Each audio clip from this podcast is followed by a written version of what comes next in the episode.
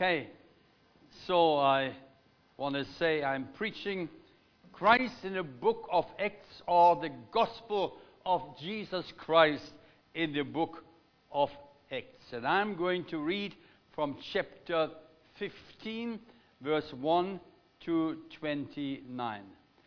Some men came down from Judea and began teaching their brethren, unless you are circumcised according to the custom of Moses, you cannot be saved.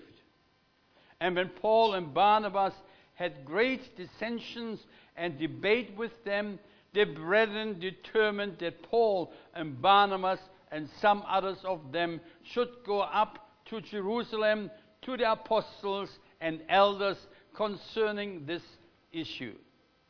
Therefore, being sent on their way by the church, they were passing through by both Phoenicia and Samaria, describing in detail the conversion of the Gentiles and were bringing great joy to all the brethren. When they arrived at Jerusalem, they were received by the church and the apostles and the elders, and they reported all that God had done with them.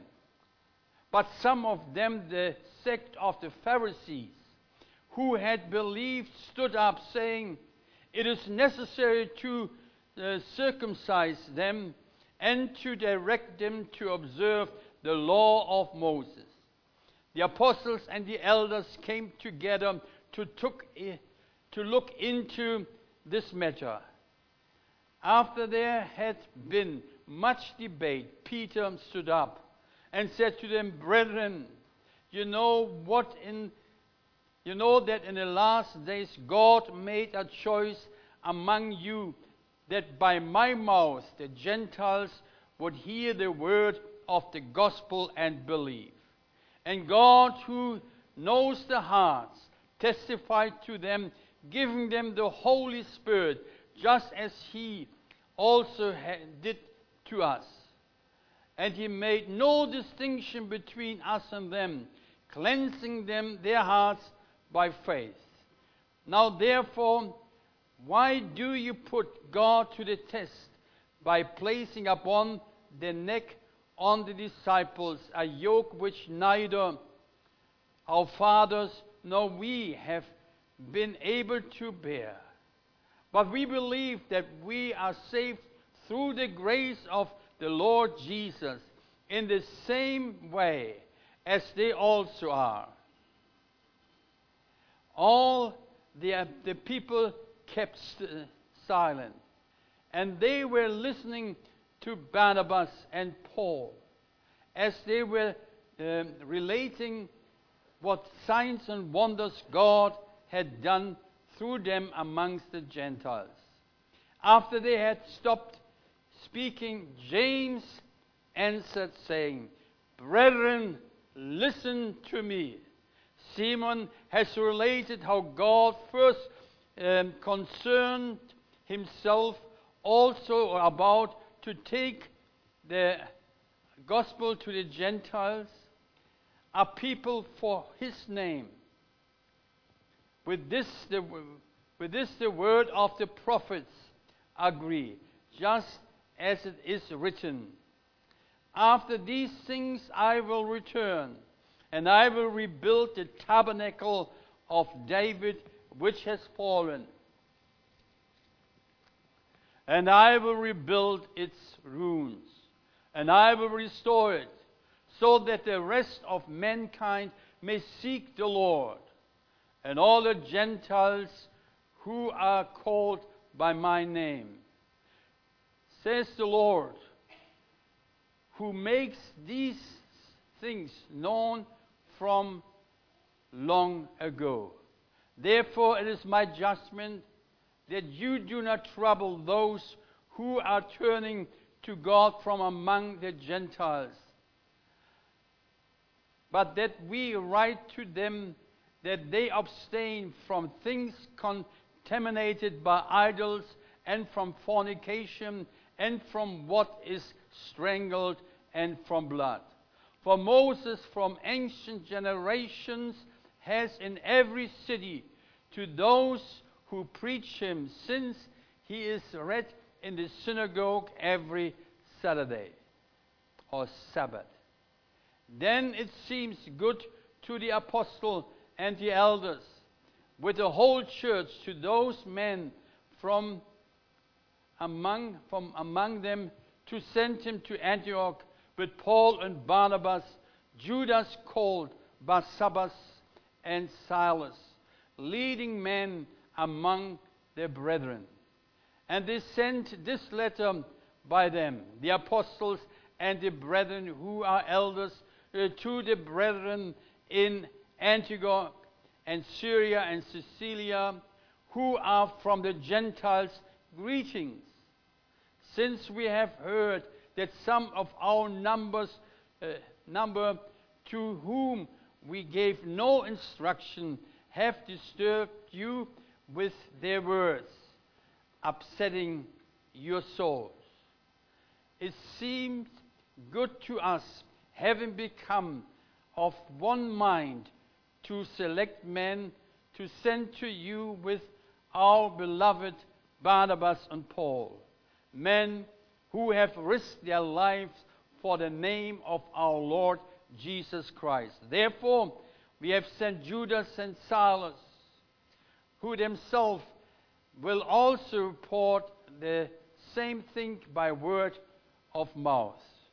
For it seems good to the Holy Spirit and to us to lay upon you no greater burden than these essentials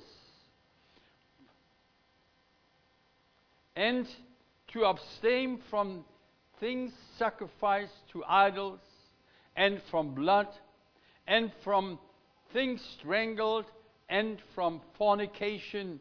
If you keep yourselves from such things, so we do, so you will do well. Fare well. Let's pray. Heavenly Father, I thank you for this morning. I bless your wonderful name. I thank you, Lord, that your word is so clear. I thank you, Lord, for the apostles in those days who had the Holy Spirit and were filled with the Holy Spirit and were able to determine the way of the gospel and the way of the church of these new converts from the Gentiles. I pray now, Lord Jesus, give grace to speak your word Give grace to listen to your word and also give grace to act upon your word. We thank you in the precious and wonderful name of Jesus. Amen. Amen. Hallelujah. Blessed be the name of Jesus. The gospel of Jesus without add ons. You understand it? The gospel of Jesus Christ without add ons, and that's so important. What Jesus did on the cross, it was complete. Amen? There's nothing to be added onto. And we have read all the situation here. And Paul and Barnabas, with Luke, they returned to Antioch, the original the church that sent them on the mission trip. And they came back, reported that God had opened a door for the Gentiles. Hallelujah. Isn't it wonderful? God has opened a door for the Gentile that includes us as well. Amen. We are not Jews, we are Gentiles, but we are born again through the Spirit of God. Hallelujah. That's so important to understand.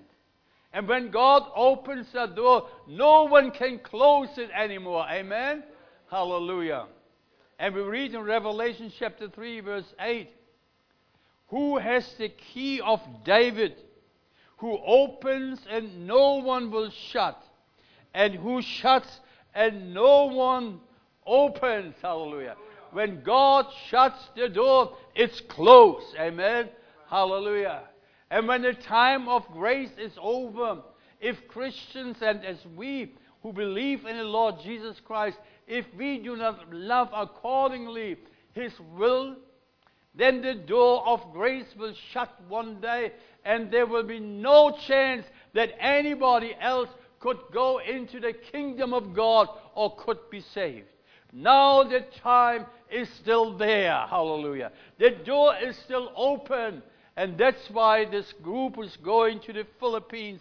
They are going. There's an open door. And when you go, may the Lord bless you that you preach the gospel of Jesus Christ. Don't have discussions on negotiations. Preach and proclaim, Pastor Gary. Preach and pro- proclaim, and call you too. Preach and proclaim the gospel of Jesus Christ. There is power enough in the gospel. It's the power of God for everyone who believes it.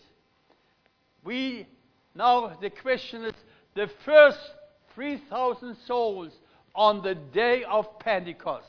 When they came to the Lord, they were baptized, they believed, were baptized, and then they were added unto. Where were they added unto?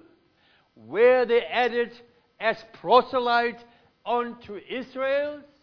Israel, or were they added onto the church?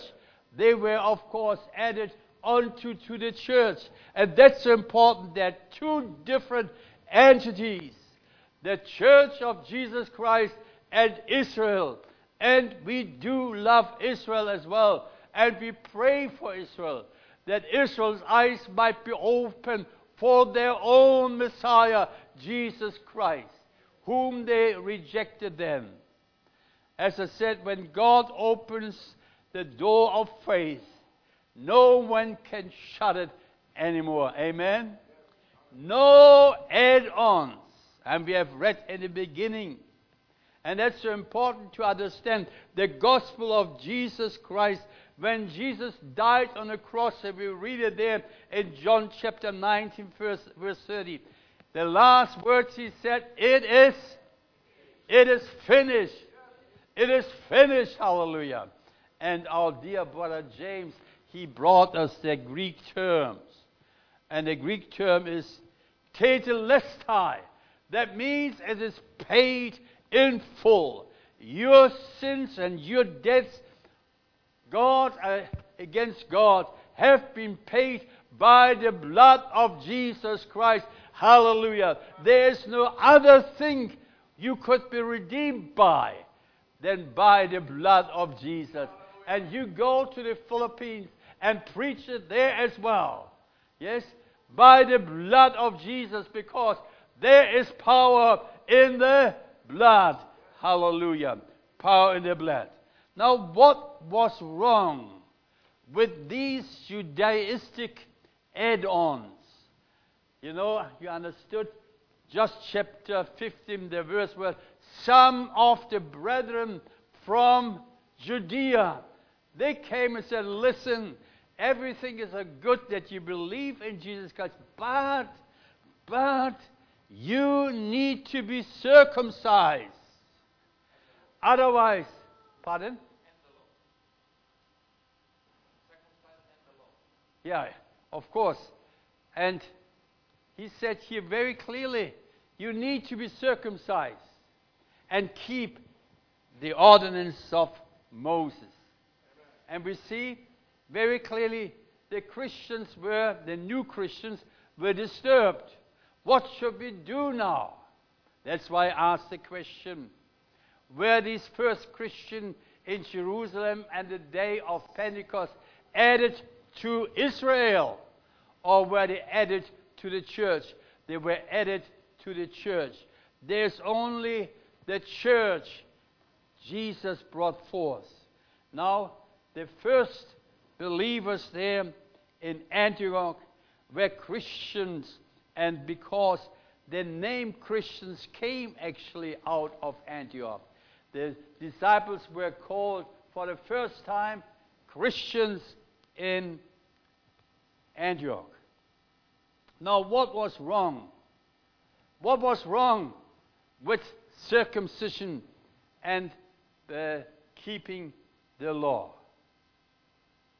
It's so important to understand this. There was nothing to be added unto. Whatever you do It is nothing to be added onto what Jesus did. Jesus paid it all. There's a song, I heard it singing from Caro, who was it, you know? Jesus paid it all. Hallelujah. There was everything. All my sins and all your sins and everything you did will be paid for. Now, there's one thing uh, important. If it should be circumcision, so then God, it would refer only to the males. And it would mean there's a segregation between males and females. And Paul makes it clear in Galatians chapter 3, 28. Therefore is neither Jews or Greek, there's neither slave or freeman, there's neither male or female, for you are all one in Christ Jesus. Amen. Hallelujah. That's so important to understand. We are all like in Jesus Christ. Circumcision has no meaning in or of faith in Jesus Christ. It's so important. Circumcision was a sign given to Abraham and then later on to the people of Israel through Moses as a token, a sign they belong to Israel. They belong to Israel. Now, these Jews who said you need to be circumcised, they didn't think it all the way through because they were not going to become proselytes. We are not proselytes in Israel. We have been born again and belong into the church of Jesus Christ. Amen? Amen? There are two entities, and that's so important to understand. Now, not Moses or any prophet became the center of the belief of these people, the new converts. The center of it was who? Jesus Christ. Amen? Can I hear an amen? amen? The center was Jesus. Amen. The center is Jesus in this church as well. The center is Jesus and nothing else but Jesus. Hallelujah. Of course, we understand that these first Christians were a little bit upset and they asked the apostle, What is right? There were some people coming up from Judea and they said, We should do this too. Now, what is right? What should we do? Now, what did they do? The apostles came together. They went to Jerusalem and asked these apostles, What is it? What can we do? and they looked into that matter. And one thing is very important. The church of Jesus Christ is the ecclesia. That means being called out. And there's another Greek word, very important, and that is the kuriakos. That means very important. And this Greek word means the one belonging to the Kyrios. Kyrios, who is that? It's the Lord. The one that belongs to the Lord. We don't belong to Israel. We do belong to Jesus. Amen? Do you belong to Jesus? Then you have a loud amen. Hallelujah. Praise the Lord. I belong to Jesus. And Jesus is everything to me. Now, this word, kuriakos, means to the Lord belonging. And that's where we have through Luther. He was speaking Greek too. And he formed the, Ger- the German word for church is Kirche. Do you realize there's a certain, certain uh, point, Kyriakos, and Kirche, and all North European languages have that word for church. In German is it Kirche. In Dutch is it Kerk. And in Danish it is Kirk. And in Swedish It is Shirkan, because the Swedes pronounce the K S I S C H as we in German say. Shirkan. So that's interesting to understand. Now, these new Christians were not proselytes. They were born again and they belonged now not to Israel. They belong to the Lord. Kyriakos. And that's what it is. Who, to whom do you belong? If you belong to the Kyrios, to Jesus Christ, then you're born again. Hallelujah. You are born again. That's so important. The church does not belong to, to Israel. The church belongs to Jesus Christ. Hallelujah. You know the scripture in Matthew chapter 16, verse 18. You know where, where Jesus was with his disciples? And Jesus asked, Now, what do people say about me? It was not Jesus wanted to know his popularity. No, no. He just wanted to know what think people who I am. And so did all sorts of ideas. And then Jesus said to the apostles, He said, And who do you think I am? And there was one who was the one. He had a clear answer Peter. And said, You are Christ, the Son of the living God. And Jesus said, Flesh and blood has not revealed it unto you. Where do you get it from? It was revealed to him by God the Father, by the Spirit of God. And then Jesus said something. Verse 18 I also said to you that you are Peter. In Greek it says Petros. That means a rock. And upon this rock, and there's the word Petra. That means a massive rock, or actually rock massive, you know, where you can build upon. Yes? And I will build my church, and the gates of hell will not overpower it. Hallelujah. Now, whose church is it here? Whose church is it here? It says, My church. Hallelujah. My church. The church belongs to Jesus Christ. Hallelujah. I belong to Jesus. And therefore, I want to live for Him. Hallelujah. The church is the Kyriakos, the one that belongs to the Lord. And that's why it's important that we live accordingly to the will of the Lord. Now, listen, pastors, evangelists, or any church worker, pastors, evangelists, or any church worker. Whatever we do, if it is not what Jesus did, then we are meddling with God's property. The church is God's property, amen? It belongs to Him. Don't meddle with it. Get your dirty hands out of it. It is Jesus' church, and He has paid the price. It is paid in full. Hallelujah no syncretism of Pharisaism. We read a little bit further in chapter 15. There were also some Pharisees, and these Pharisees, they believed as well. Later on, they penetrated with them when they saw what happened. That Jesus is not dead, He is alive in the church through the apostles, and everything was real that Jesus we discarded then. He is real. And even some Pharisees came to believe in Jesus.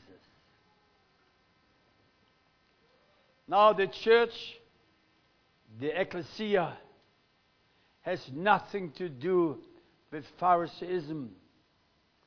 And we'll read in Luke chapter 12, verse 1. Now it says there, under these circumstances, after so many thousands of people had gathered together, that they were stepping on one another. He began saying to his disciples, First of all, now listen what he said Beware of the leaven of. Beware of the leaven of the Pharisees. Jesus warned against them.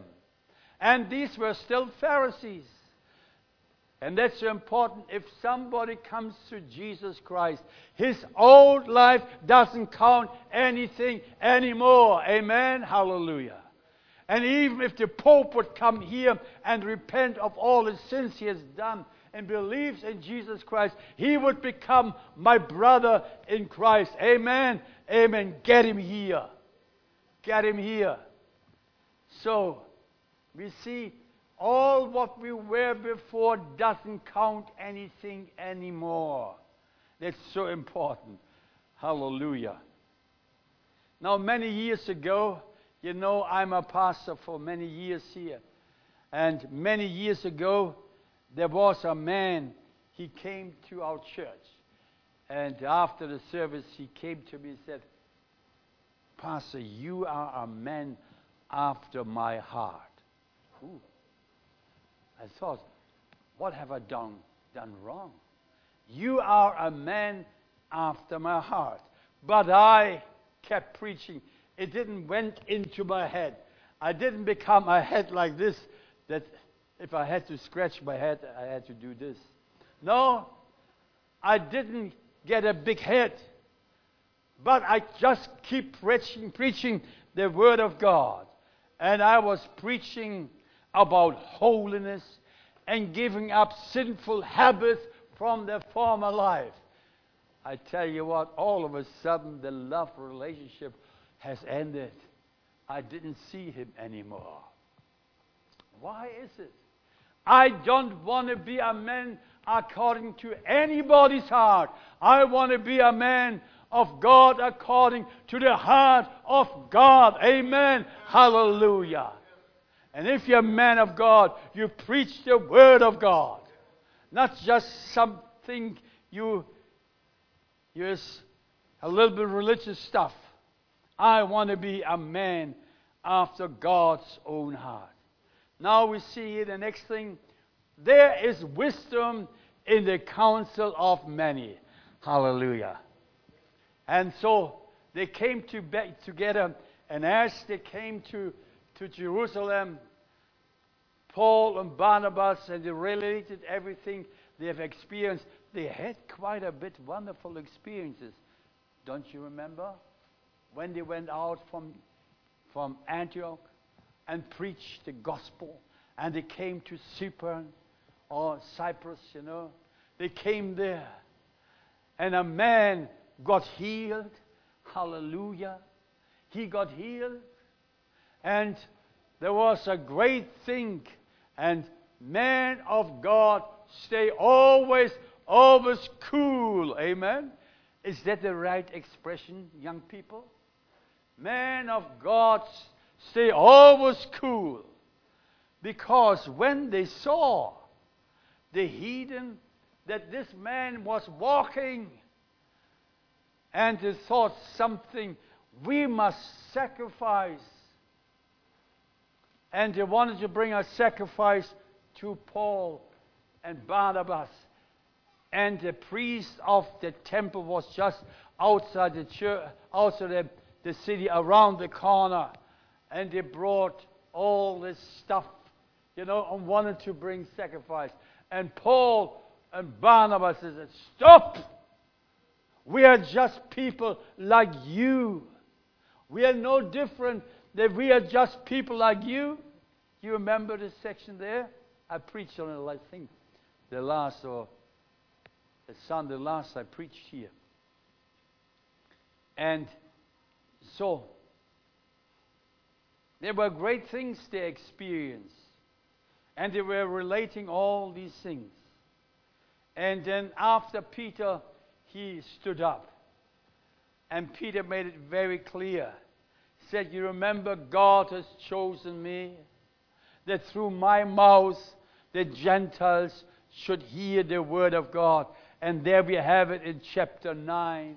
where, where Peter was sent by the Spirit of God into the Italian household of Cornelius. And he was preaching there, and he just hardly finished. He didn't make an altar call at all.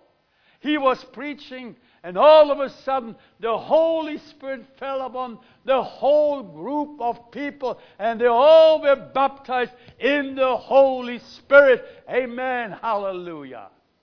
Do you believe the Bible? I do, I do believe what he has been written by Luke. He was there, he was an eyewitness. And Paul was, or yeah, Paul was reporting all these things there in Jerusalem. And Peter was saying also, you know, I was by the Lord used. And I saw that God gave them the Holy Spirit exactly the same way as we received the Holy Spirit on the day of Pentecost. And all the people were so happy. And all these things came together. And then, when Peter, uh, or when Paul and Barnabas stopped, then we read, and the people kept silent. If the word of God is being preached in the power anointing of the Holy Spirit, there is no discussion anymore. They all kept silent because they heard what God has done through Peter, what God has done through Barnabas, through Paul. They heard this and their mouth was zipped you didn't hear anything of the Pharisees anymore. You didn't hear anything of these brethren from Judea. Their mouth was zipped. And then a brother stood up. Who was that? Our dear brother James. I like your names, Brother James. And you're using the same words when he addressed it to the congregation, he said, Now, brethren, listen to me. Have you ever heard James speaking to the congregation? What word does he use? What? Brethren. So, he learned it from him. Brethren, listen to me. And all of a sudden, there was a wonderful revelation. And that's what I think was so good. James didn't say, I feel like this, and who feels like me too? No. He said, well, he quoted from the scripture of the Old Testament. All scripture is being inspired by the Holy Spirit, even the scriptures of the Old Testament. And he quoted from Amos chapter 9, the verses 11 12, Jeremiah 12 15. And we can read it here, what he quoted in chapter 15, Acts, verse 16. After these things I will return, and I will rebuild the tabernacle of David, which has fallen. And I will rebuild its ruins, and I will restore it, so that the rest of mankind may seek the Lord, and all the Gentiles who are called by my name, says the Lord, who makes these things known from long ago. He knew the Bible, he knew the Old Testament. He said, Well, that's what God promised David, and God is going to build up the, the tabernacle of David. And this will happening. And he could fit it into this time because now he saw, even from the Gentiles, they didn't want to know about of them as Jews. Now these Gentiles have come. These Gentiles, and it covers exactly with the scripture. Hallelujah. If we preach something that doesn't come from the scriptures, it might be a nice idea. It must come from the scripture. And James, our dear brother, in Acts chapter 15, he says, Listen to me, brethren. And he quotes the scripture. He could say this and this, and we see it with other words uh, fulfilled in our eyes. And we can see these things happening.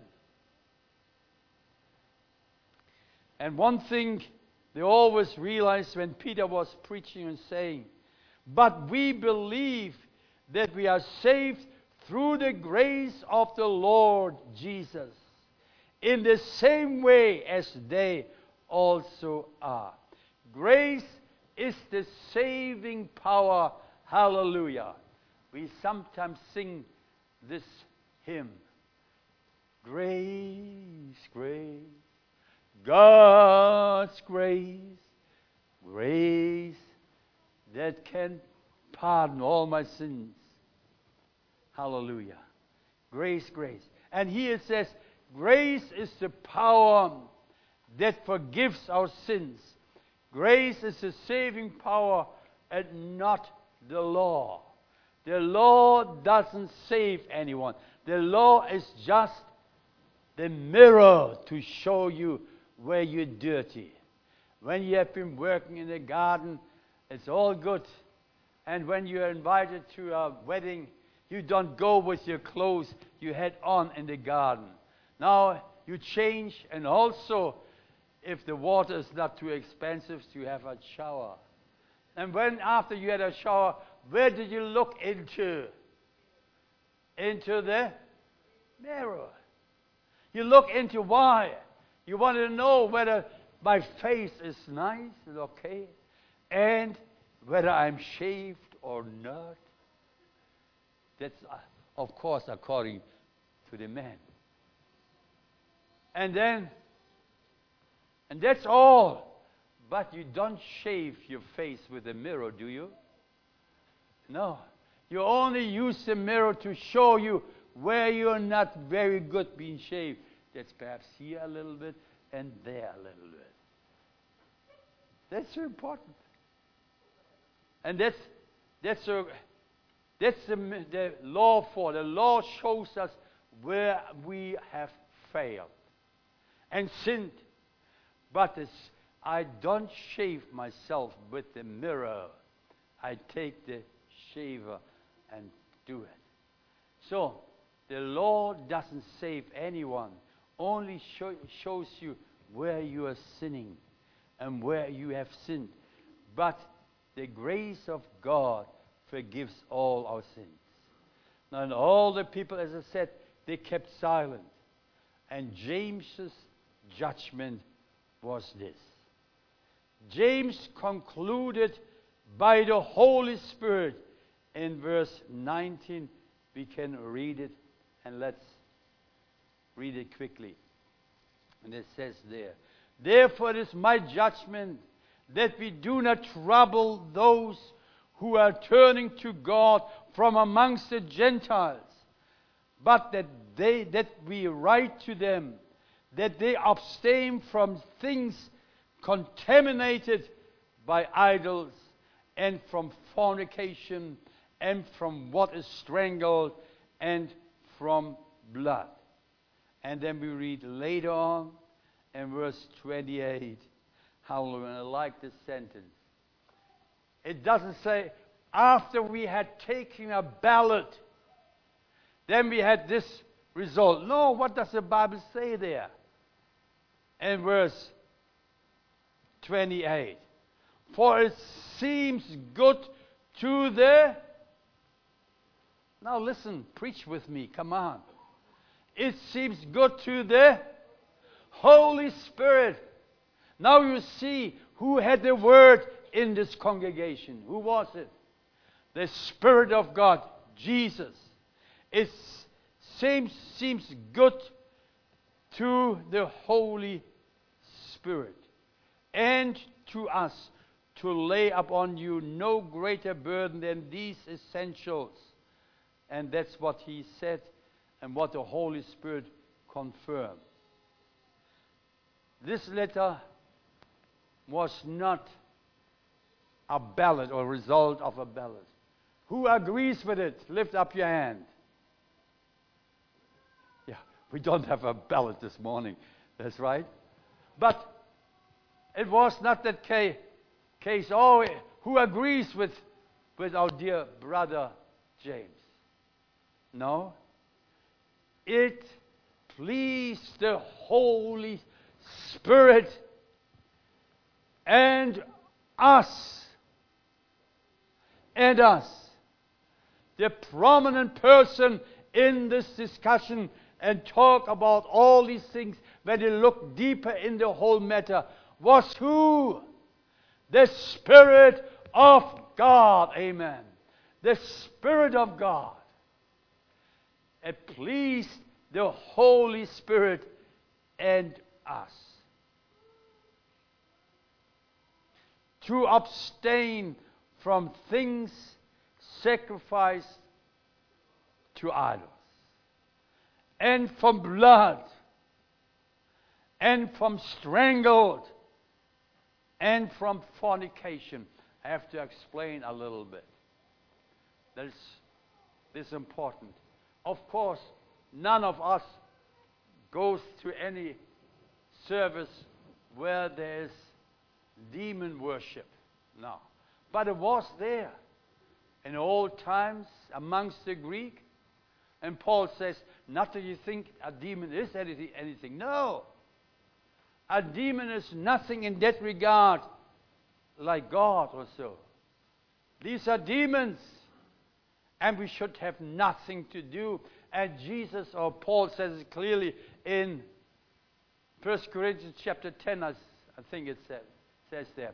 We cannot eat at the table of the demons or devils and at the same time coming on Sunday to church and eating from the table of the Lord. There are two different tables. And that was what the Lord showed here. And James, the Apostle James, said very clearly, received it from the Holy Spirit. It pleases the Holy Spirit and us. Hallelujah. Isn't that a very good conclusion? That's the best conclusion I ever heard. It pleases the Holy Spirit now to abstain from sacrifice of idols. We have nothing to do with idols. Amen? Nothing to do with idols. And from blood. Also, you should know, at a sacrifice of idols in those days, they drank the blood of the sacrificial animal mixed with wine. That was normal. And said, No, no, don't do that anymore. You belong to someone else. You are the Kyriakel. You are the one that belongs to the Lord. You can't live in the world and enjoy the world and, and all the sinful things of the world and come to the table of the Lord. Understand there's a difference of the table of the Lord and the table of the demons. And next he said, and from strangled.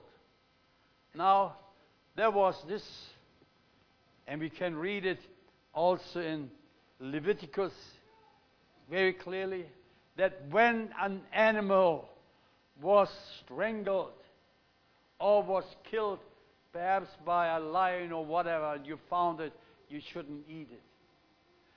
Not only Jews were not allowed, and even the ones who sojourned with them. That means it belongs also to those, and they should abstain from it, who were in the household of Israel. And from fornication. We all know that that in the so-called demon worship of the Gentiles, they had the temple prostitutes, and that was something they did, and that's what it refers here to.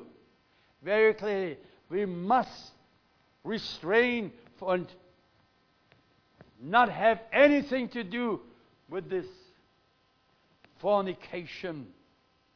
The Gentiles worship the demons in the temple with the temple prostitutes. Fornication is all sorts of illicit sexual unit or union outside of marriage. That's fornication. That's fornication. That's so normal nowadays in many, many circles that unmarried people live together. It is not right. It is not right. It pleases the Holy Spirit not to have any communion, any fellowship, anything with all these things. That's important. And then, what did James say? If you do these things, then you're well. And he said, Farewell. Everything is hunky dory if you do these things. So that's my English in this regard. If you do all these things, everything is hunky dory. Do you understand the word hunky dory? No, not really. Is there anybody, a young man, who could say what it means? What does it mean, hunky dory? I heard it from people. What does it mean? Really good. Yeah. Our young sister here. Yeah. The oldest you know it, yes. The oldest, yeah. She knew it. Everything is hunky dory. Hallelujah. Because we belong to the Lord. Amen. Hallelujah. Heavenly Father, I thank you. Lord, when you speak, who shouldn't listen? Lord, I thank you. I thank you, Lord Jesus, for every brother and sister who belongs to you, to the church, to the Kyriakos. I thank you and I bless your name. We are your children and we do love you. In Jesus' name. Amen. Amen. Hallelujah.